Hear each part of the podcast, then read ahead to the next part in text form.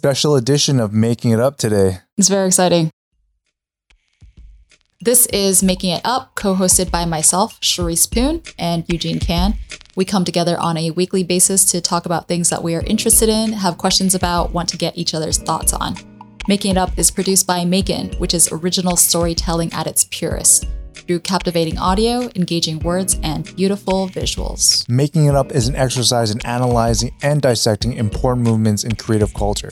It's an opportunity to sound off on each other and make sense of the complex, intertwined world we live in. We try to come to some sort of conclusion in order to be helpful to you, our listeners, but really we are working through things and we appreciate you working through them with us. If you like what you hear and want to help us keep going, you can support us on make on patreon.com slash maekan. Those three hours of sleep are starting to come through. Just a heads up before we get going, Behzod is calling in remotely from San Francisco, so if there is any audio quality issues, that would be why. And without further ado, let's get into it.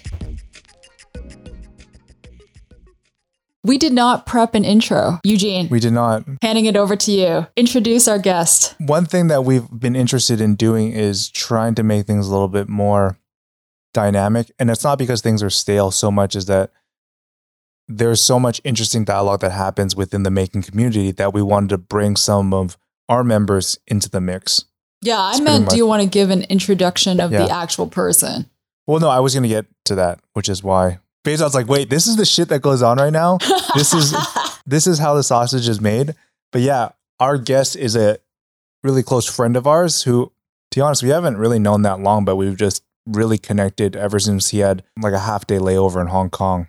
So yeah, without further ado, we are going to introduce Behzod, who this is always the part where I hate introducing people because there's so much like identity tied with what people do. But I what the question I like to ask people is, Behzod, what do you think people think you do? And do you think that aligns with you, what you personally see yourself as? Eugene is the only person who can turn what should be a straightforward introduction into like a philosophical segment.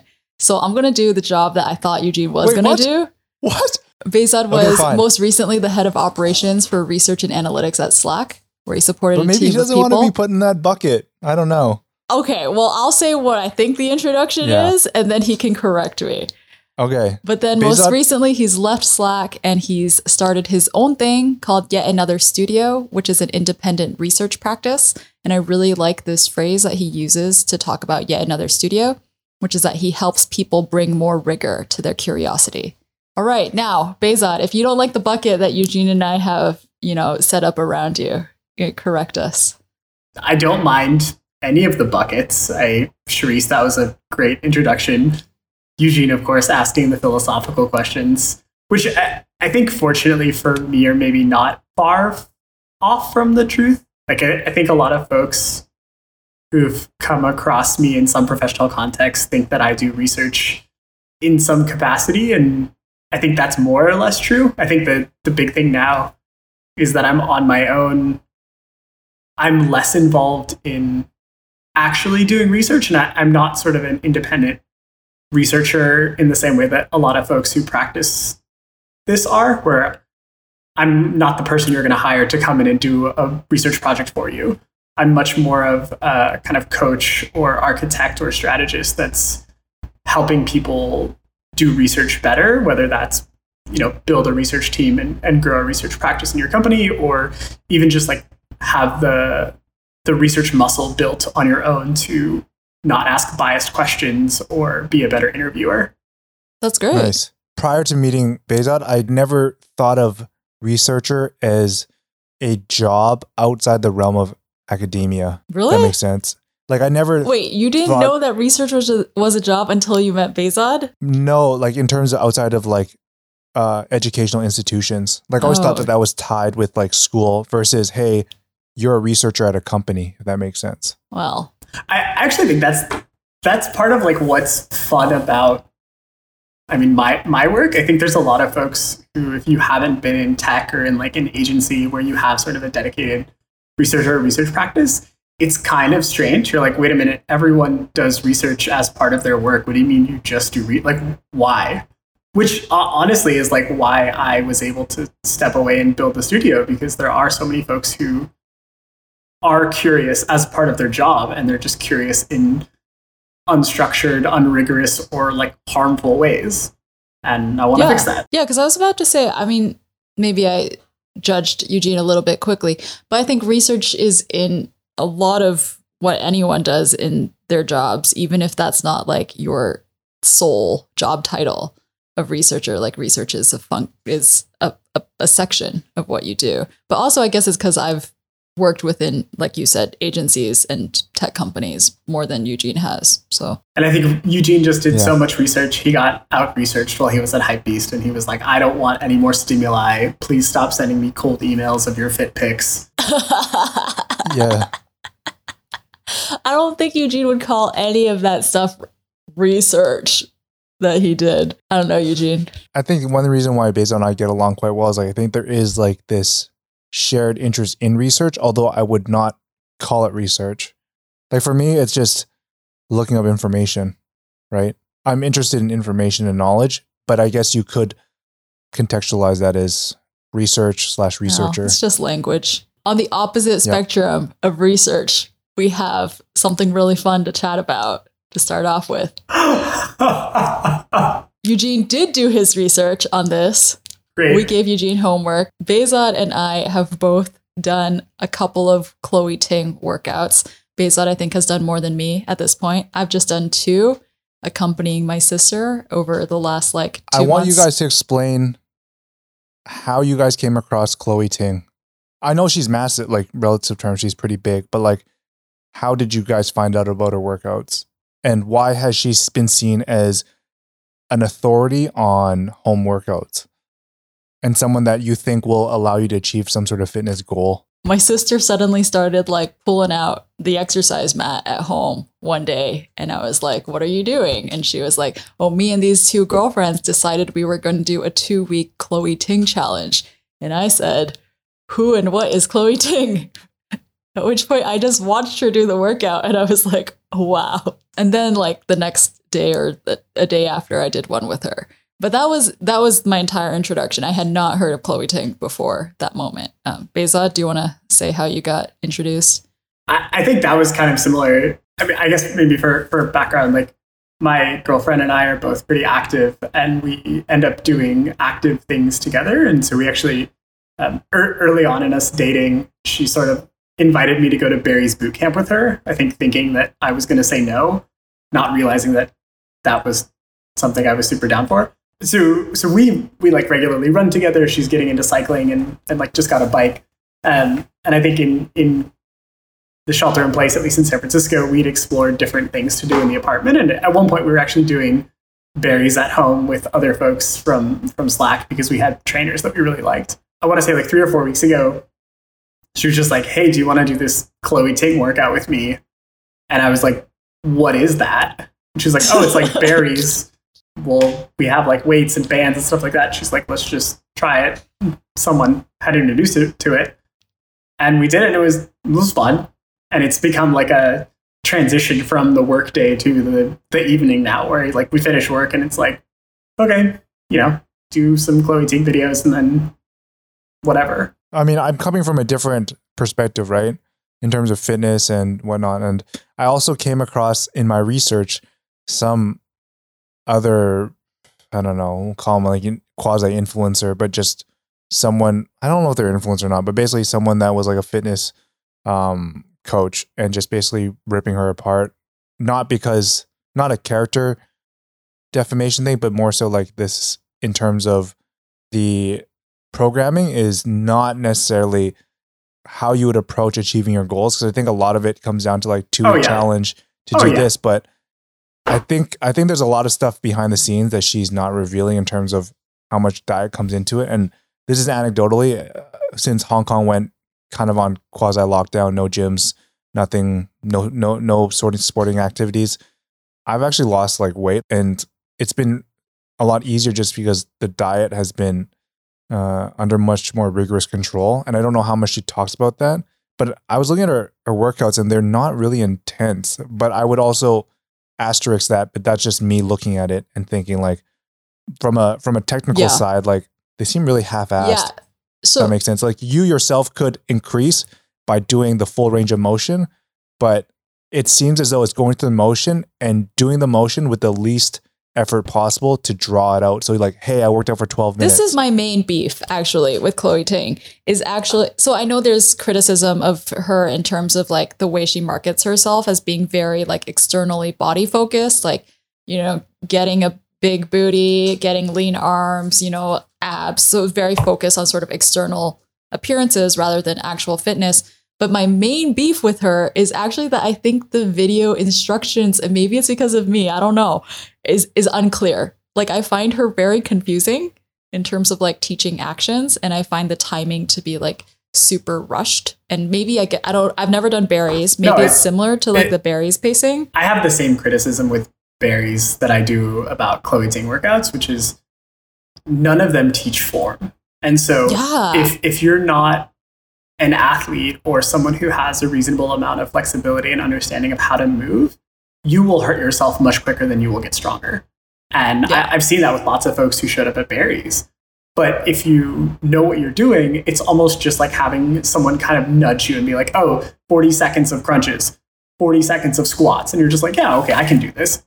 And she's basically a timer and like a flip book of activities. Oh yeah, she's basically like a timer. Th- That's really what her videos are. Is like a, running a timer. now we're getting into, into we could probably talk about this for a long time, but the the thing that I Yeah. view it as is the idea of like a fitness snack from Joe Holder. I think he's Ocho System on Instagram. He's like a Nike master trainer, and he's affiliated with Whoop, Yeah, and, and he trains like um, Naomi Campbell and a bunch of. I think he trains Virgil, but he he has this idea of like you know you want to build m- moments of movement into your day. And in many ways, like a 10 minute ad video is not going to build like a sustainable core or like core strength. But it is a really good like moment of, for me, a break from sitting at my desk and like I'm getting up, I'm doing something, I've now moved. And it's an addition to riding and running and lifting and like other things that I'm doing. But yeah, I, Yeah. you're not going to do Chloe Ting and get strong. Do you think that it's a bit disingenuous that she sells this when in reality there might be arguably an easier way of achieving a certain fitness or like I guess outward appearance goal? Because that's that was my thing. It's like Yeah.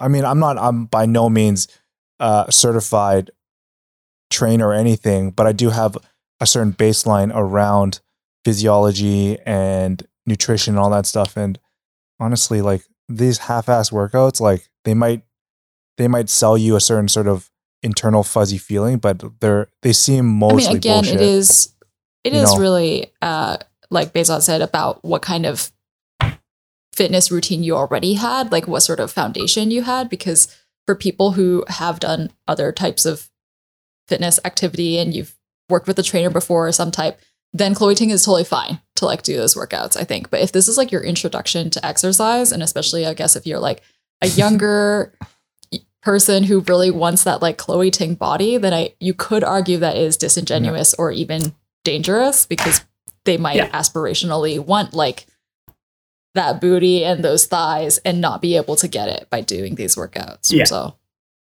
Well, I guess the question also you you also wonder is there other things she's doing outside of her workouts that are allowing her to achieve that sort of physique? Yeah, I, I, I'm sure diet and sleep But also is it resist because a lot of stuff isn't really resistance training. She's not really lifting weights, right? It's more about She- aerobic stuff. She has bands and weights in some of the workouts, but yeah, I mean, I, Uh, I don't know if, Okay. what your experience was with with football, like teams and training, but I know that when when I was playing ice hockey, we would have kind of dry la- dry days and, and ice days, and yeah, yeah. when we were doing training on dry days, like the the two things I always learned was you go from big muscles to small muscles, and you go from systems to individual muscles. So you're you're doing like sort of groups of movement before you would actually work an individual thing. And it, I mean, I don't know if that's if that's true, but like that was what I learned for ten years from you know one group of hockey.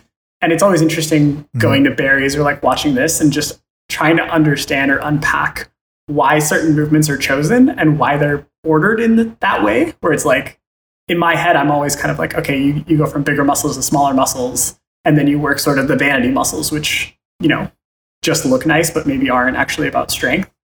and I, I can't detect that logic in these workouts. Should we jump into Yeah, today's let's it. topics? Right. Behzod, you're the guest.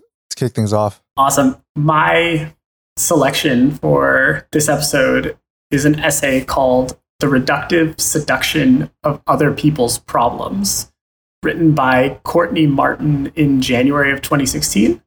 And the sort of byline to the piece says If you're young, privileged, and interested in creating a life of meaning, of course you'd be attracted to solving problems that seem urgent and readily solvable. Sort of overall thesis of the piece was for people who are looking at sort of domestic issues. So if I'm in the United States and I'm looking at an issue like gun violence, I can readily accept that there is a lot of complexity to the issue of gun violence in the United States. There are certain laws and policies, there's a historical perspective, there are lobbies and money being exchanged. And I, I, as a citizen, can embrace and sort of acknowledge that that exists.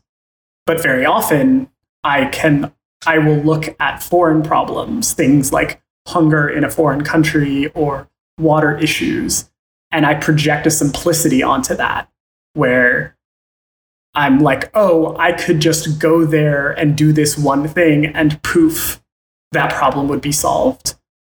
And in doing so, I'm sort of rejecting the same complexity that exists in those other countries, given their cultural histories, laws, like everything that would be similar.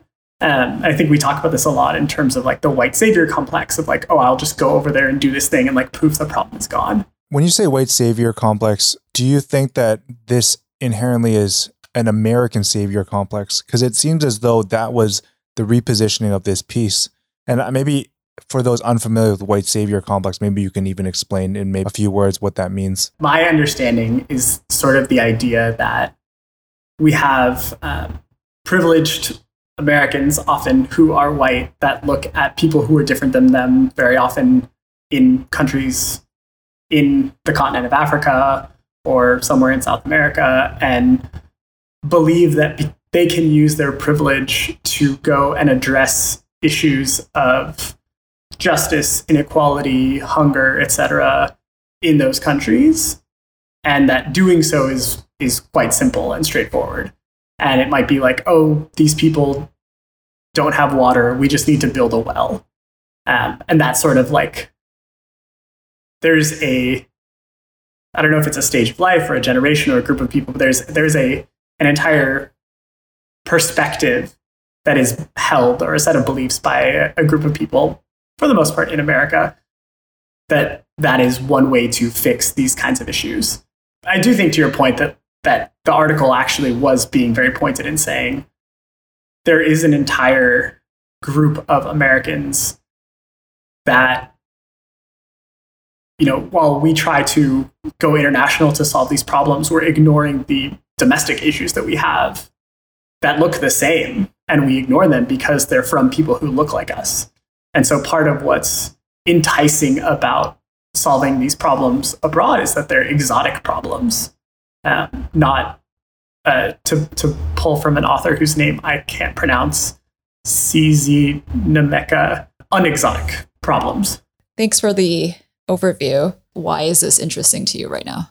It's really stuck out to me because I think when I was thinking about conversations with the two of you and just sort of what MAEKAN represents to me, I think it's the idea of wrangling with and embracing complexity is very top of mind.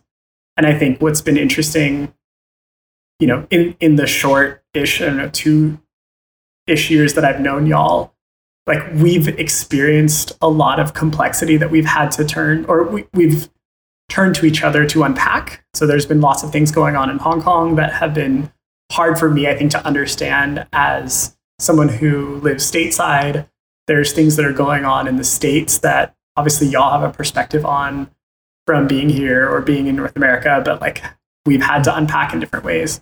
Um, and so I was really interested to just like both think about this as something that I think both of you would enjoy talking about, but is something that's been part of your own lived experiences in different ways. And is now, I think, a part of all three of our professional experiences, in that we are regularly exploring and kind of diving into the complexity of other people's problems, knowingly or, or unknowingly. If you were to revisit this same positioning in a year's time, that in actuality, I think with every month, it seems as though this position has less and less credibility only because, and I'm once again focusing on uh, the American connection to it.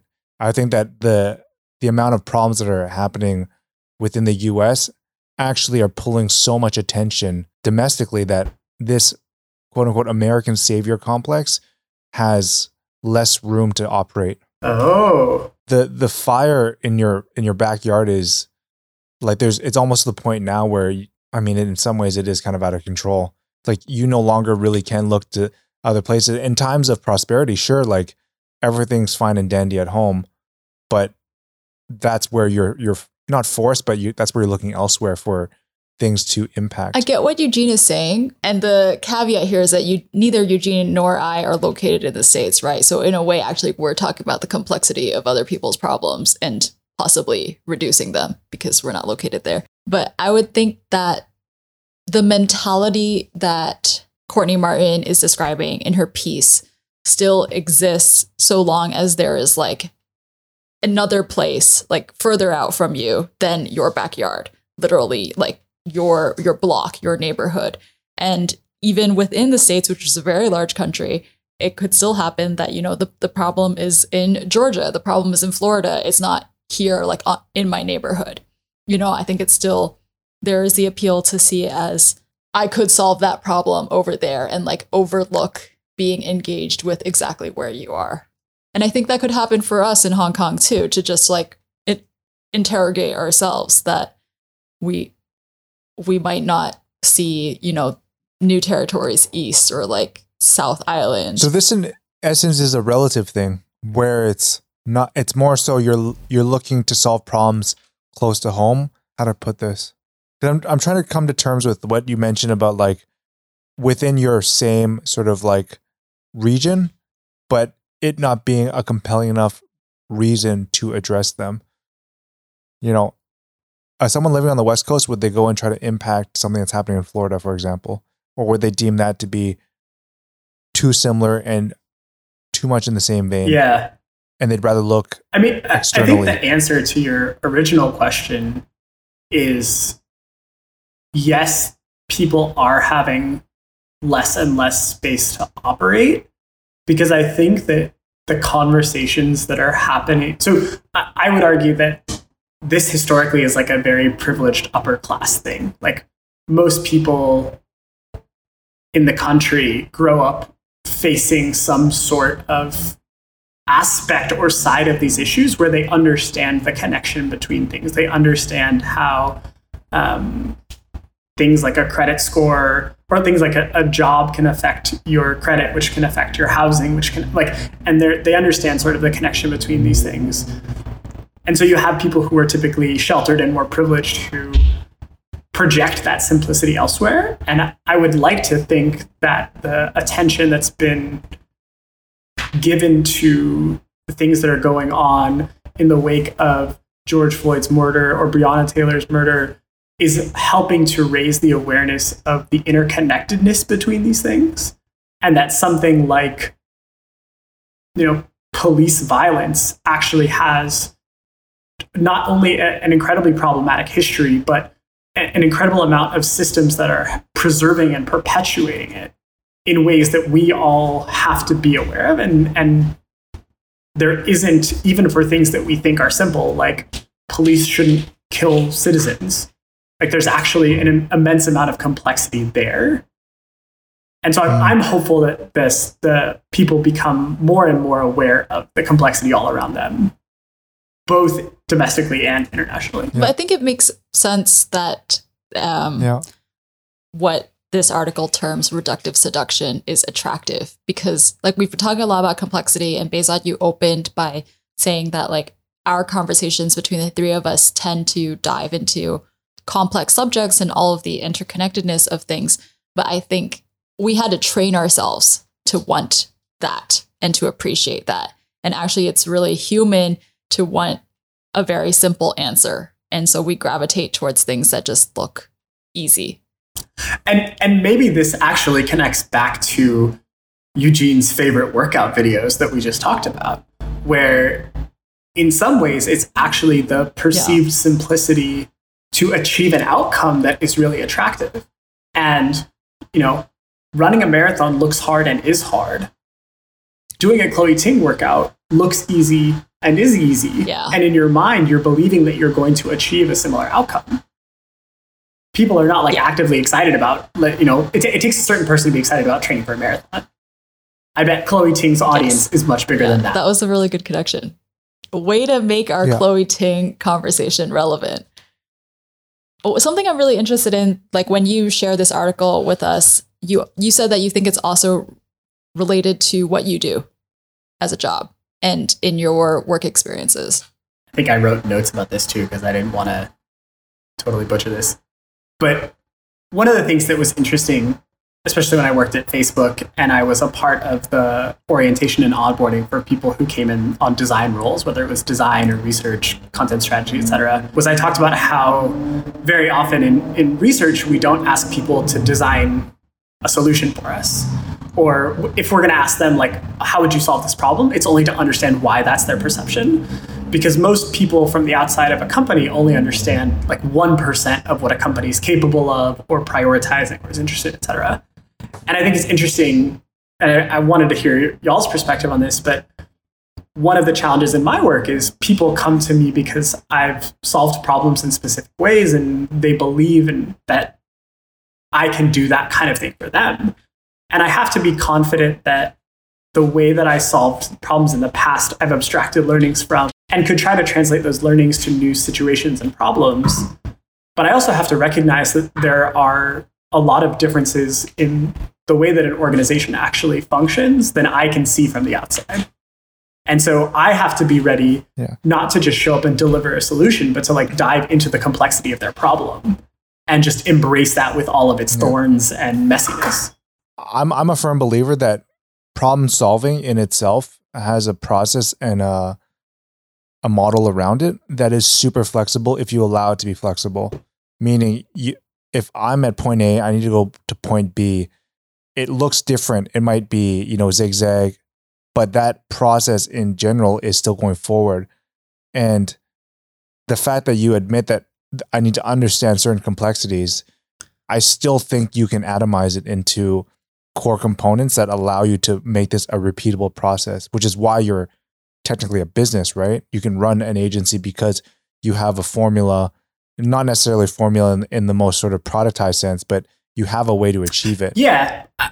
I think I would I would twist on that a little bit and say that like, you know, maybe it's atomic or maybe it's, you know, I, I've I've used certain tools in the past. And what I have to be confident in is that I have a much broader toolkit than just the tools I used for any specific project before, because I will have to bring in those tools at different points. And the way that I built something from a set of materials at one company or with one team is not going to be the same way that I can necessarily build the same thing somewhere else. I mean, else. I can definitely identify with the uh, with that mindset of thinking that you know the mm-hmm. solution mm-hmm. in advance because oftentimes like back when I was doing a lot more different types of freelance projects, I would get a client who would briefly outline their problem, like speak to them on the phone. And honestly, like I would hang up on that phone and be like, okay, this is like, it's package A, you know, or it's package C or whatever it is, you know. And on one hand, though, as a business person, as a freelancer, like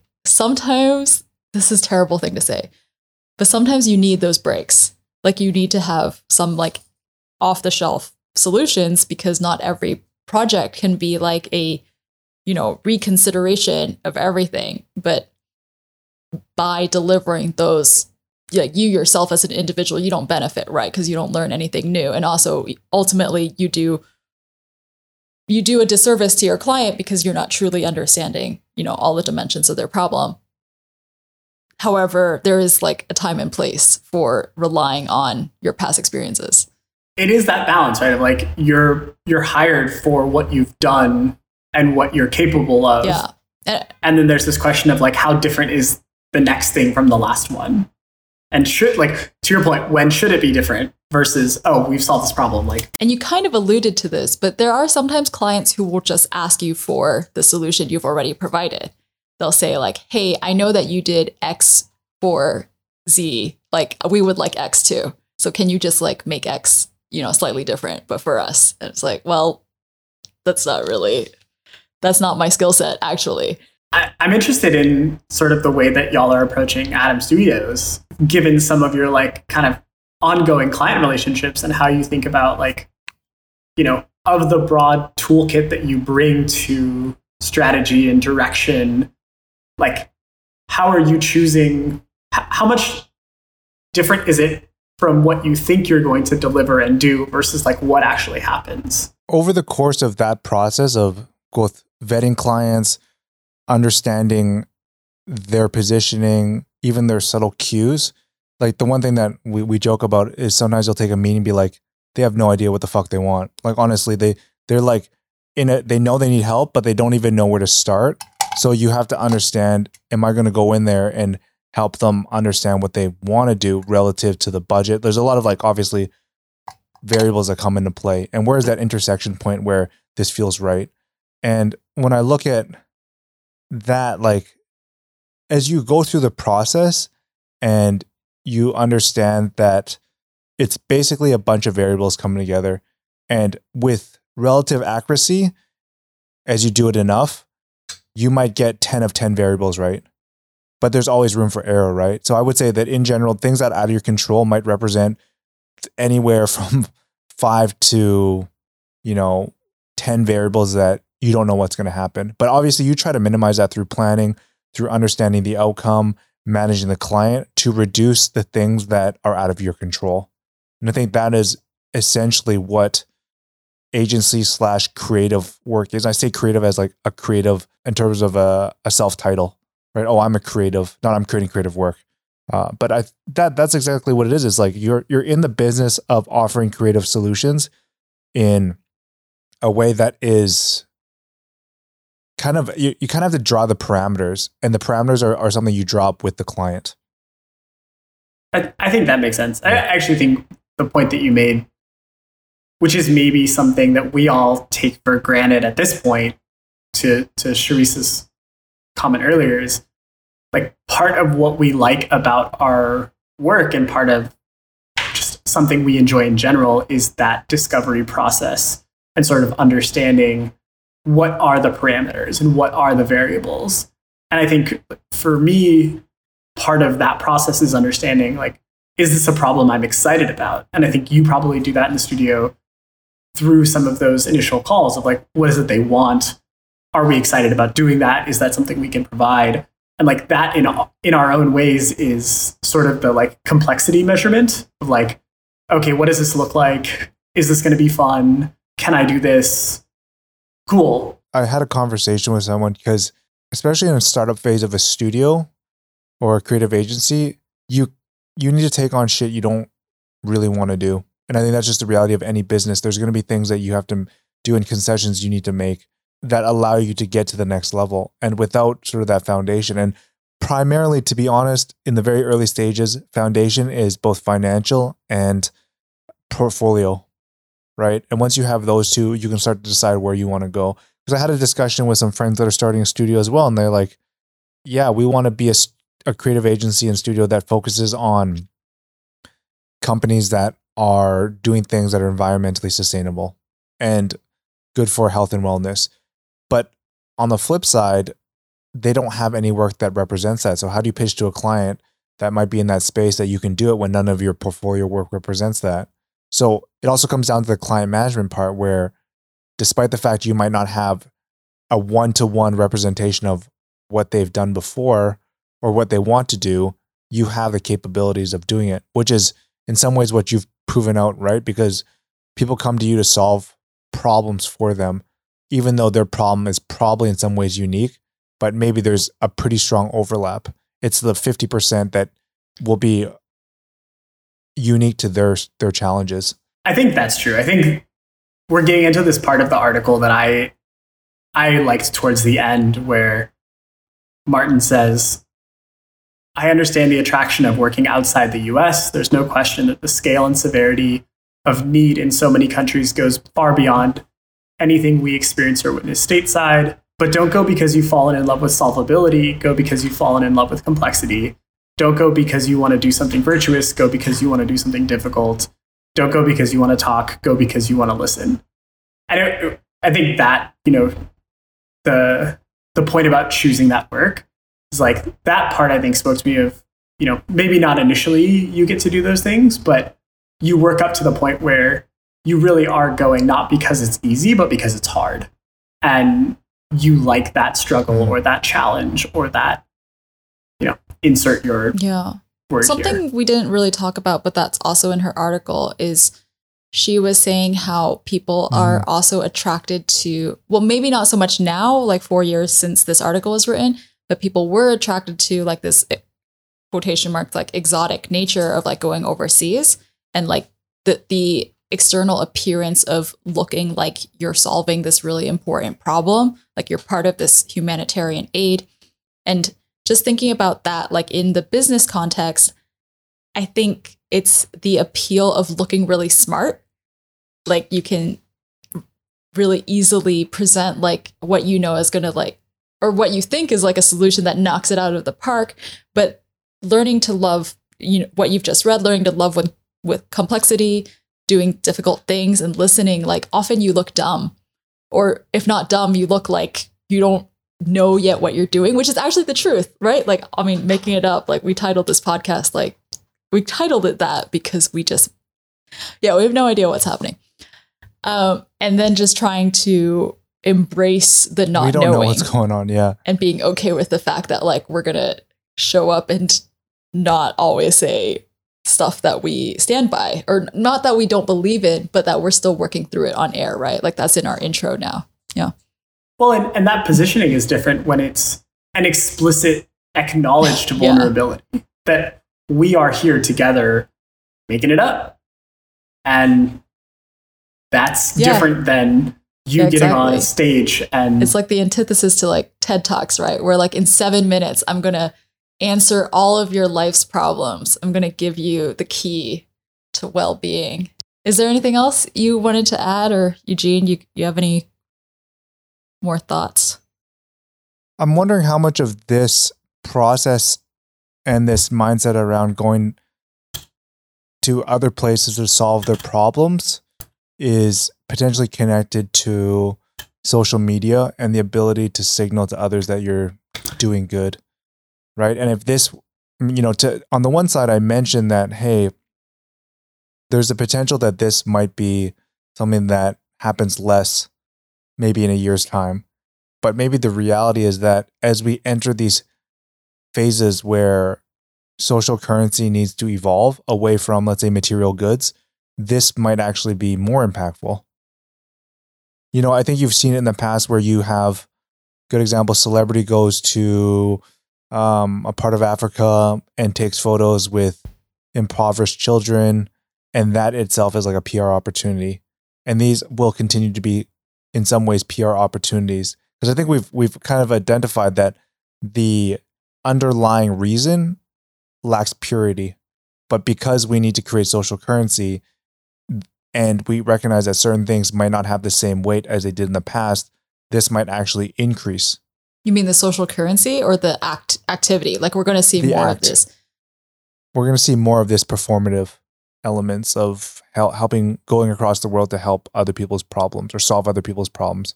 I, I do think that there is an element of the social that has made probably has increased the performance of this kind of solutionism. And I mean, I think we saw it stateside with a lot of the Black Lives Matter protests where you'd see, you know, an influencer or someone walking out into the street, taking a photo at being at the protest, and then, you know, walking away. And they weren't there Yep.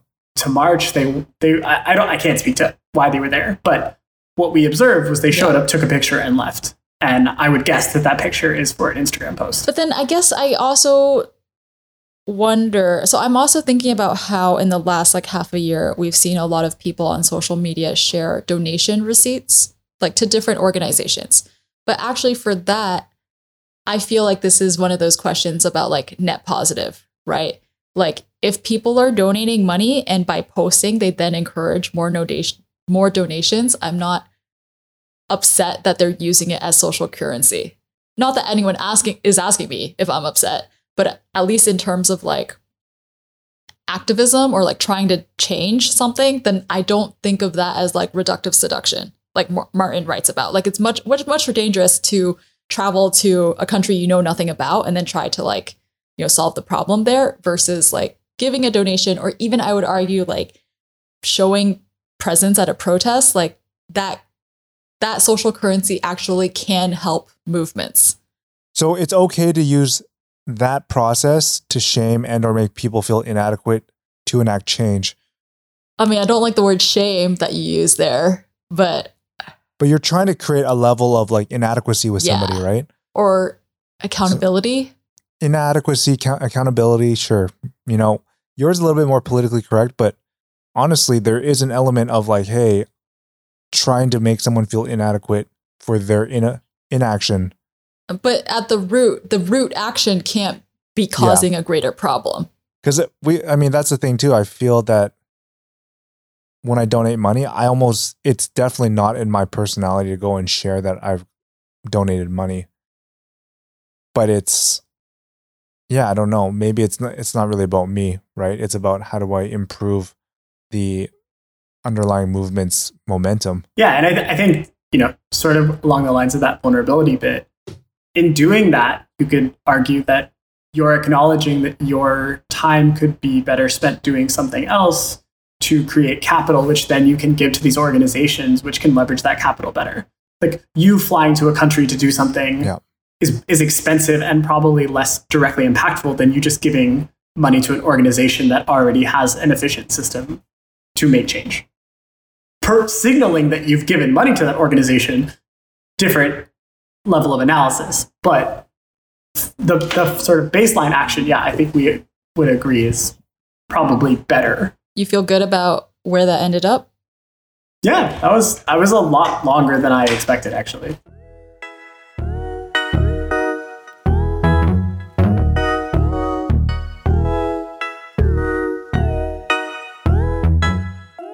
Okay, let's go to my subject for this week.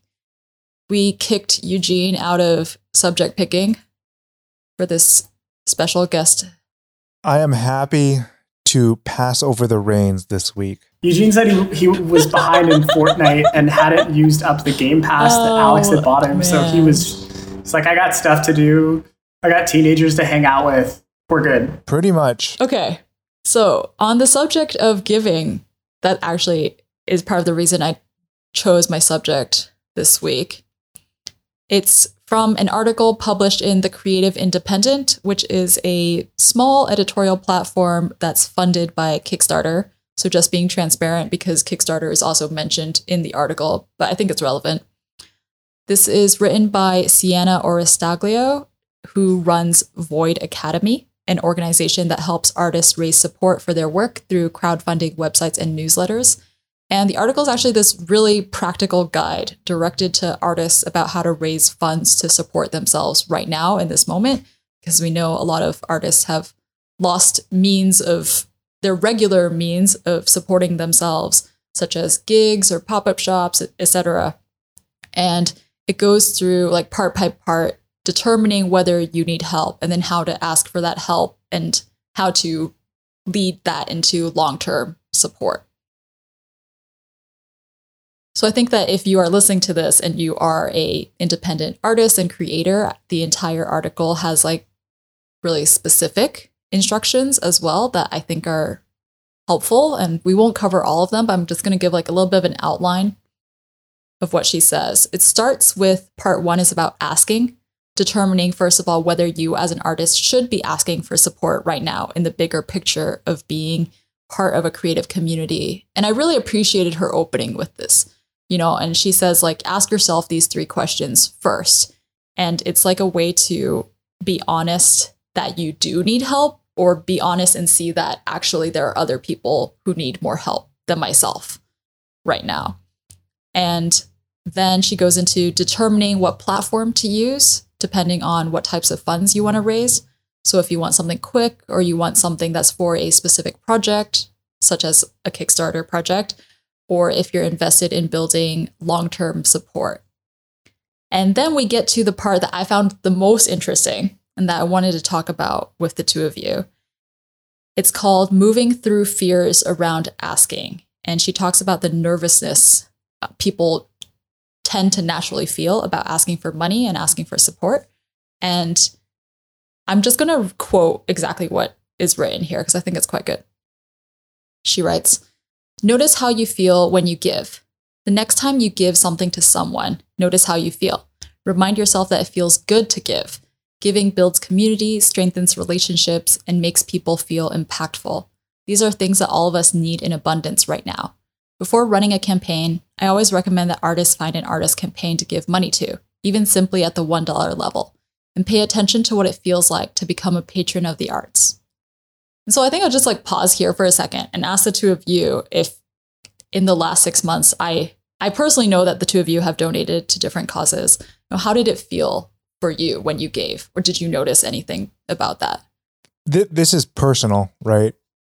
I didn't feel any type of way because I think there's still a lack of transparency. And it's not that I think there's any sort of malicious intent, but I I really believe that when you're donating money right now, this is this is like not not a catch all, right? But just in the experiences and where I, I donated, they were causes mm-hmm. I believed in, but I didn't know necessarily what were the exact things they're trying to solve. Right. And I think that would have helped me a little bit because it it would have helped me understand that I was making a difference towards XYZ. But in many ways, I think you you donate and after donating, you kind of, you know, you forget about it for a little bit. I would I would say that maybe there is um when I donated Black Lives Matter, they do give me updates, like email updates. But if I'm to be very honest, I don't really click into the newsletters, right? Because it's more like I don't know why, but I just I, I'll just be honest. Like I think there maybe was a certain like societal and cultural pressure to donate if you had the means to donate. And I don't think that's bad, right? But it's more that it didn't, when I started to like analyze it, I didn't feel like, oh, like super warm, like inside. It was just like, hey, it's what you should do if you have the ability to support others. And let's just leave it at that. It doesn't need to be a personal thing. I don't need to go and, you know, showcase to the rest of the world that I'm doing this it's just what I felt was. But right I would thing. say that I mean you're not a very warm and fuzzy person anyway. But I would say that making that donation made you feel like you just said was something that you should do. Correct. So that Correct. you were in, I guess, harmony with yourself in terms of like your to do list of things that like checklist things I need to get done.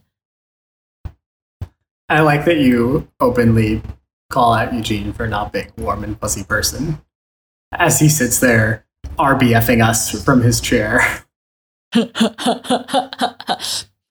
Beza, you have to understand that that's just his default face, and it's not because of either of us. I think I agree with part of that. I mean, I can maybe speak to like the studio donated to Unexpected Connections. And I think that was like a very easy decision because I both believe in what MAEKAN is doing, and I had a loose idea of where that money was going to those organizations. And I think it, it was, it felt good in that I had the ability to do it and I wanted to, you know, direct money towards those organizations. I laughed when you asked that question because I didn't realize that I was going to be blown up on the website to the degree that I, it was wonderful and kind, but I sort of was scrolling with Sari and I was like, oh, I want to see like who else sponsored. And I just see, you know, mm. my name taking up 600 pixels on the, on the site. I was like, this is very kind of them. Like we tagged on Instagram. Like this is great. Um, it's actually in it's actually in the the deck that we sent to sponsors. So we just fulfilled our you know, what we said we would provide. But I think something I would maybe something that's different from my experience with giving versus the two of you is that I have given to individuals, which is what I think this article is more about. And I I I would say if the two of you do find yourselves doing that, it might feel different because I, I I'm not trying to say like, oh, I, I don't know. It's not like I feel this really like virtuous feeling, but I think I have this more concrete idea that I'm very much helping someone who needs it right now. And yeah, go ahead. There's a, a woman who I'm lucky to work with at Slack named Kristy Tillman, and she had posted on Twitter, and I think actually it, it went pretty big, but um, basically like people underestimate the impact of making a significant contribution like a, a, deep commitment to like one or two people and just realizing what sort of changing the trajectory of their life can do. Um, and i think i'm i'm super fortunate that my parents modeled that for me and that both like we had strangers and relatives live with us or be supported for various points in my life. And that kind of like deep or or like sort of sustained gift was encouraged. I think in the same way that Eugene talks about. And so I've I've had friends or people in my life where I've been fortunate to pay it forward, um, and it, it it does feel you, different. You know what I, I was thinking is that, and it relates back to the first topic. I would probably feel more excited about my contribution if I could somehow influence and influence could be perceived in many ways, but it's like, could I influence the way that money is used? But then it also falls back to the first topic where, like, why am I actually of the belief that I can do a better job than what they're what they're doing? And maybe it's a confidence, maybe it's just like I think I have a perspective I can add and contribute. But there's certain things that I so when I was younger, you know, all my friends would go to the casino and everyone would go and and play and, and gamble for fun, right? And as I got older, I, I just really didn't have any interest because there was so little ability to affect the outcome. There are there are skill games, yes, but for the most part, like I just couldn't get behind it anymore. And I almost feel, I don't know if it's confidence or just wanting the best work done, but you know, that's the thing uh, with even investing in like investing in a company if you're investing in a charity, your hope is that they do the right thing, but you also don't really know. You also don't go through the obviously the the amount of money you're putting in is a lot less. You're putting in a fraction of what it you would do to you know invest in a company in a stock or whatnot. So that part is somewhat interesting to me because trying to come to terms with you you could even be straight up. It's like maybe there's an ego perspective, like I think I can do a better job, right? Um, and yeah, I, I mean that's good self interrogation, but also I think it's like there are different personalities of givers, right? And you yeah. you want to be more actively involved beyond a dollar contribution, but a lot of people think that a dollar contribution is a good way is a sufficient way to give, like satisfies that desire. I also wanted to read the second paragraph because like so that, that first paragraph that I just read was about yeah. giving. And then the second one is really about like the, the mindset of asking. And she writes, reframe asking as giving the opportunity to give. Keeping in mind the above, it becomes possible to reframe asking as giving the opportunity for people in your community to help you. So many people feel helpless right now, and giving small amounts to artists they care about is something they can do to make an impact. Remember that people won't give if they don't want to or are unable to, and those who do give get to experience all the positive feelings that come along with doing so. I actually think this is really related to conversations Eugene and I had uh, over half a year ago about moving to Patreon and being increasingly honest about MAEKAN and Atom Studios, that financial relationship and where MAEKAN is in terms of finances and our business model. Because if people don't know that we need help, then they can't give help. We've just cut off the, even them considering the possibility. I think a lot of people believe that donating money is an impersonal act. And I actually think that giving money is very personal because it's very easy to understand what that gift is.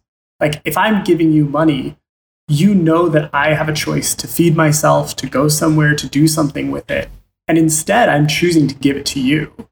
And it's it has like a, a understood mechanism where I think donating time or, or other things like donating stuff to like a Goodwill in the States, like it has a different relationship because donating stuff to Goodwill is, is usually freeing your apartment or your home up for more stuff or a different ex- like a different feeling in the house giving you money is like, mm. I could have used this on a whole bunch of other things. And I'm making an explicit choice that you can use it better or that I want you to have it for a specific reason. And I think that's the feeling, like that connection of like, I'm invested in you and I'm I'm giving this to you because you're gonna make a decision about it, or I want your art, or I want whatever it is that you're yeah. you're adding to the world. And if this is gonna help you get there, then like here's my personal, you know, belief and love for you in this yeah, way. And I think about how, you know, what Eugene just said about his nature of giving, that translates into how we perceive receiving money from MAEKAN members because of how strongly we want to make people actual stakeholders uh, in in concrete ways. I, I was just gonna say, like, it, it's it's been interesting in the in, in thinking about you know even how to ask for help you know, I think people's relationships with money are highly varied, but in that, you know, thinking about what what the yeah sustainable model is for MAEKAN, like in some ways you're asking for like you're sort of saying if you love MAEKAN, prove it, and, and, like in, in a sort of you know cynical way. But I think it's also saying like you know there there are real costs to us doing this and you're not asking for people to give $100 a month so that you're eating yeah. you know Michelin star dinners or whatever. You're just saying like, look, we, we provide something that we think is a value and we want you to help keep that going because it's valuable to you. That doesn't seem like a hard, uh, it doesn't seem like a bad ask, right? Like, and no, no, no, no. And I mean, I don't know if Eugene wants to jump in, but if he doesn't, and actually that leads perfectly into the next half of this article because then she goes on about how someone should ask for support and this is really great because it's basically all about communication skills, about communicating the context of the ask, how it's personal to you, and what incentives you offer, you know, what value you're giving in exchange for the help that they provide. And I mean, it's good reminder for us as an organization, but I just thought that one of the reasons I picked this is because I think if you're an individual creator, some of these questions are things that you might not ask yourself regularly. And I think mm. by asking people for help, you also give yourself like this sort of regular check in. You know, what is the context of my ask? You know, what, why is this personal and valuable to them? And I, sh- I should probably be doing that even if even yeah. if I'm not asking people for help anyway. One thing in the making world is that and it's it's for anyone that has some sort of subscription and or patronage model is like what's the right tiering how much should it cost and as we go through it it's like you know we right now we have a $2 tier that was never part of the original plan it's just that based off of the circumstances that we see around us right now it makes perfect sense for us to find a way to connect community and if anything $2 is not inconsequential but you need massive scale for it to be consequential you know so in reality, it's just a mechanism for you to ensure that quality is maintained. It's like creating a barrier yeah. that people need to overcome. Um, and it could be even just a psychological one of opening your your wallet, right? So I, I that's something that I find interesting is that allowing people to contribute as they see fit and not necessarily pigeonholing them uh, is something to consider. But also, we have a bit of a luxury where MAEKAN, as it stands right now, could not make any money this month, next month, the month after, and we wouldn't pack up and, and shut things down, right? But we also made concessions and we made some sacrifice to allow that to happen.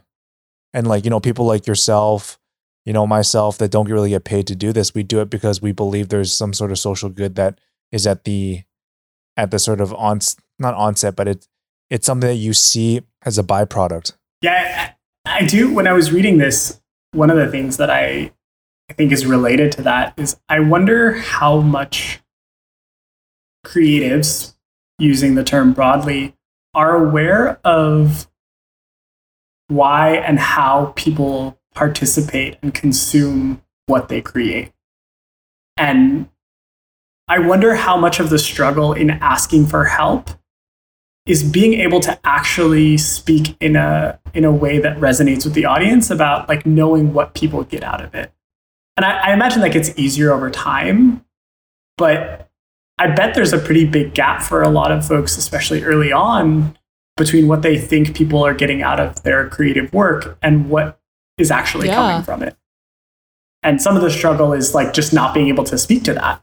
Yeah, definitely. I mean, that difference between, and also bringing in like what you see value in, you know, like this is what I get value from in what I do versus what I think people get value from and what they actually get value from. And actually, that's where your role comes in as the research expert. But not every independent creator is lucky enough um, to have you in their corner. No, I think that's so true. And it's, I guess, for solo artists who are doing this on their own, because so many are, you know, running GoFundMe's and Kickstarters and Patreons, it's, it's having to spend a lot of time just talking to supporters and putting putting in effort in those conversations. And I think the reality is that it's mostly like deep conversations with individuals rather than like mass surveys. You know, like our relationship with you, you know, like we have this very in-depth relationship with how you perceive MAEKAN and what you get from it. And we get a lot of value from that, even if it's not surveying like 300 people who read MAEKAN. Yeah, and I, I imagine it's it's also different. I mean, I think there's even even great folks in the MAEKAN community that that are at different ends of the spectrum here, where they have sort of a professional output of their creativity. I'm an illustrator and I do illustrations for the New Yorker. And a byproduct of that is I am putting out creative work for free for the community or sharing that where I never actually was was getting paid by the community. And so that I think is probably the place where people struggle the most versus folks who are historically creating work for patrons. Like, oh, I made, you know, I think about Craig Mod. Like, he's writing these books to be sold to people. He's not writing a book for like Random House and then, you know, oh, by the way, you can go to Random House and buy my book, right? Like, he has an audience in mind and he has that sort of direct relationship, which I think is different than having like a professional relationship and just a big blast radius of your creative work. I had an interesting question. I didn't realize that the Creative Independent was from Kickstarter, but one of the things I was interested in very tactically as people are navigating this, especially in the MAEKAN community, is some of these platforms have pretty wild fees associated with them. And like I, I appreciated sort of the like, okay, there are these different models. There is GoFundMe for this and Kickstarter for that, and maybe Patreon for that. But I also wonder, like, I, I obviously have a different sort of economic model for my own work, but I just wonder, like, are these really the best suggestions for folks in this situation, given that they're paying, you know, 5, 10, 15% in platform fees? That is a good question, but it's so related to that long conversation we had about Toby Shorin's piece in terms of tools. Because if you are an independent artist and you're putting all of your time into things like we said, like conversations, making incentives, then I don't think you have the time to make something custom on your own. And it's possible that there are like independent versions of Kickstarter or smaller versions of Kickstarter that I don't know about. But also, sometimes you pay that fee for the convenience and the common knowledge of these, right? Well, though the writer does say you can just use your Venmo. You can fundraise using social media platforms and ask people to give you money via Venmo. So, but it's it's a good challenge, right? But I don't think the challenge is so much to the author as it is to like what platforms exist out there. Yeah. Yeah, it, Yeah. it was much more of as y'all thought about, you know, the right, like what makes sense for MAEKAN and going through Yeah. that model, like picking Patreon. Um, just more a, a genuine curiosity of like what else is out there and, and how much are people giving up?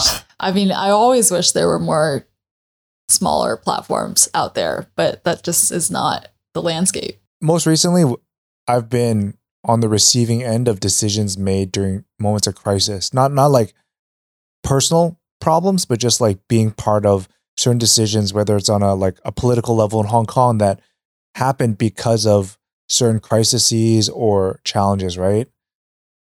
My question is, is there anything on the bright side or and or things that creatives can prepare for so that they can weather a storm like what's happening right now?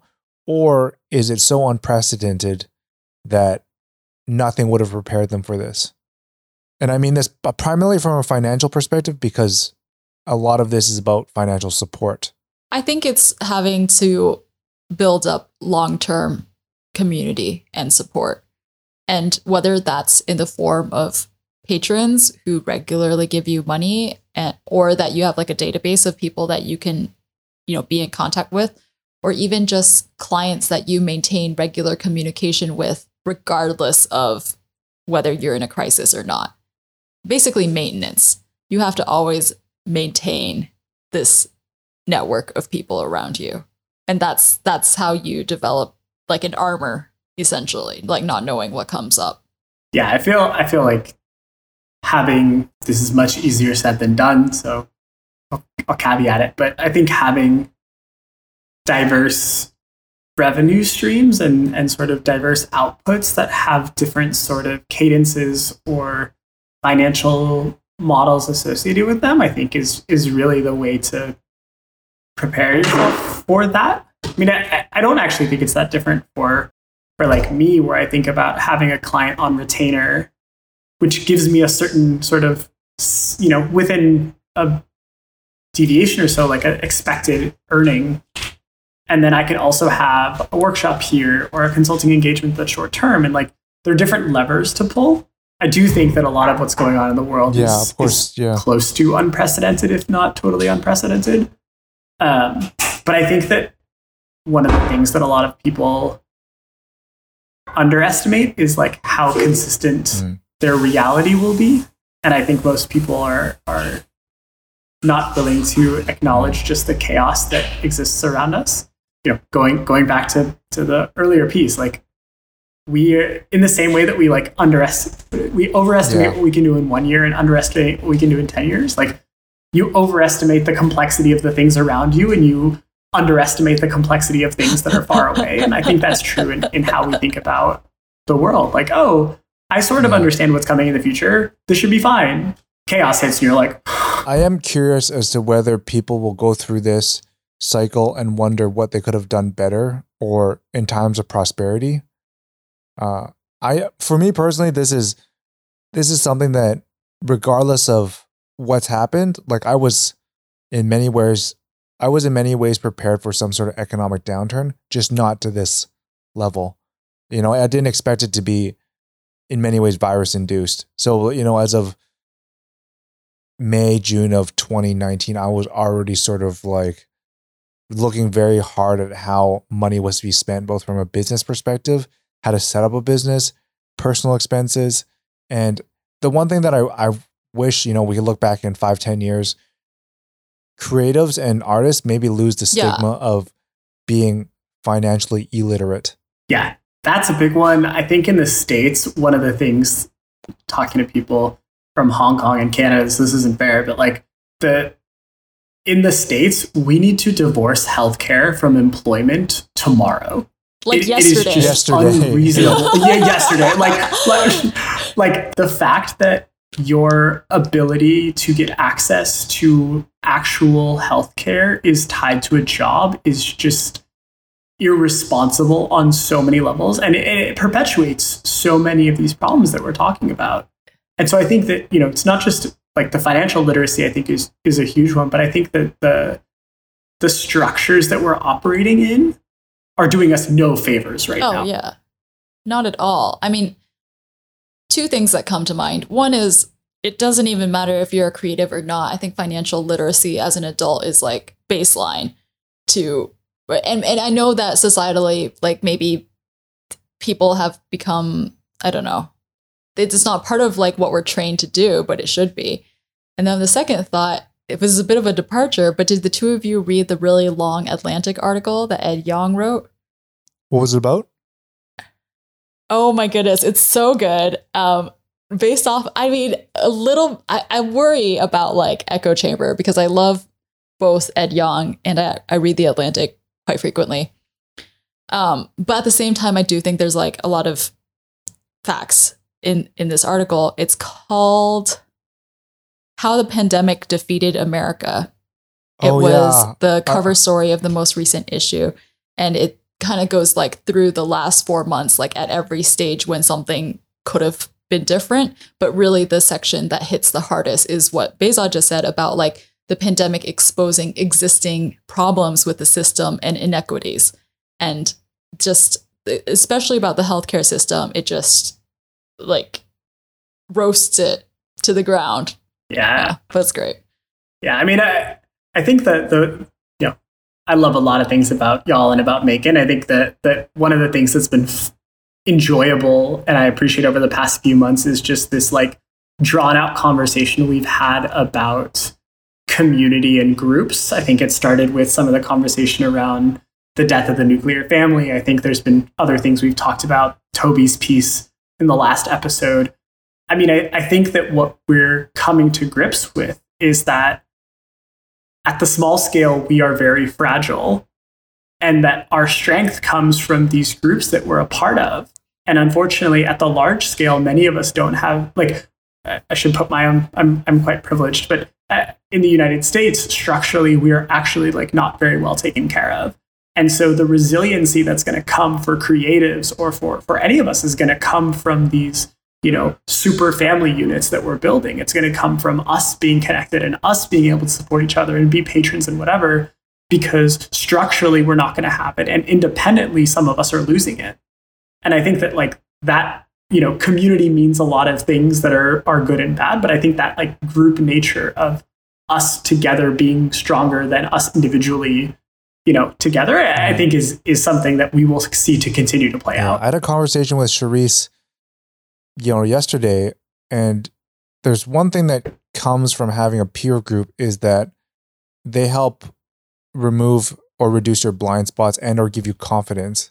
You know, they're they're kind of the support network in a sense that it goes beyond just like making you feel better. It's actually empowering you to do new things. Like I hope Charisse doesn't mind, but you know, No, go ahead. when Charisse and I first connected professionally, she was a graphic designer.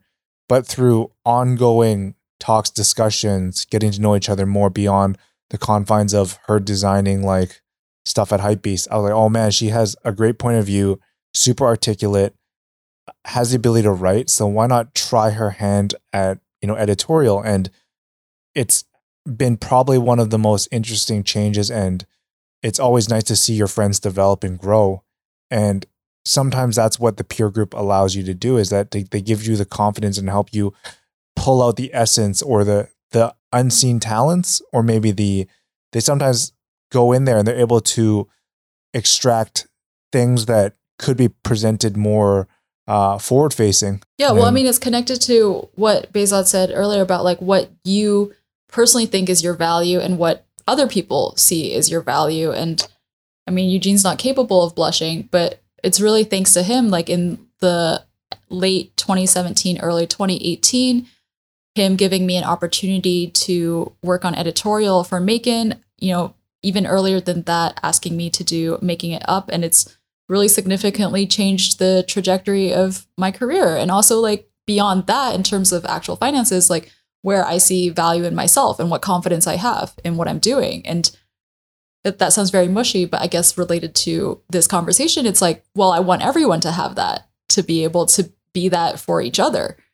And beyond that, you know, Eugene has given me actual financial opportunities. So if like you're saying, we have to do that for each other when the bigger systems fail us. I mean, I, I wish we had hours more to talk about this. I I recently joined Tom Critchlow's Discord for like, I guess, independent consultants.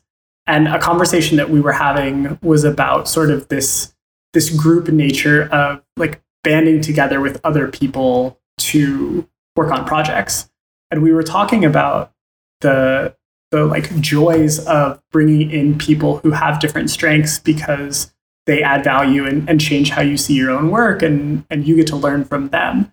And he ended up writing about it, uh, I think today, in this piece called alumni generating an alumni network for indies.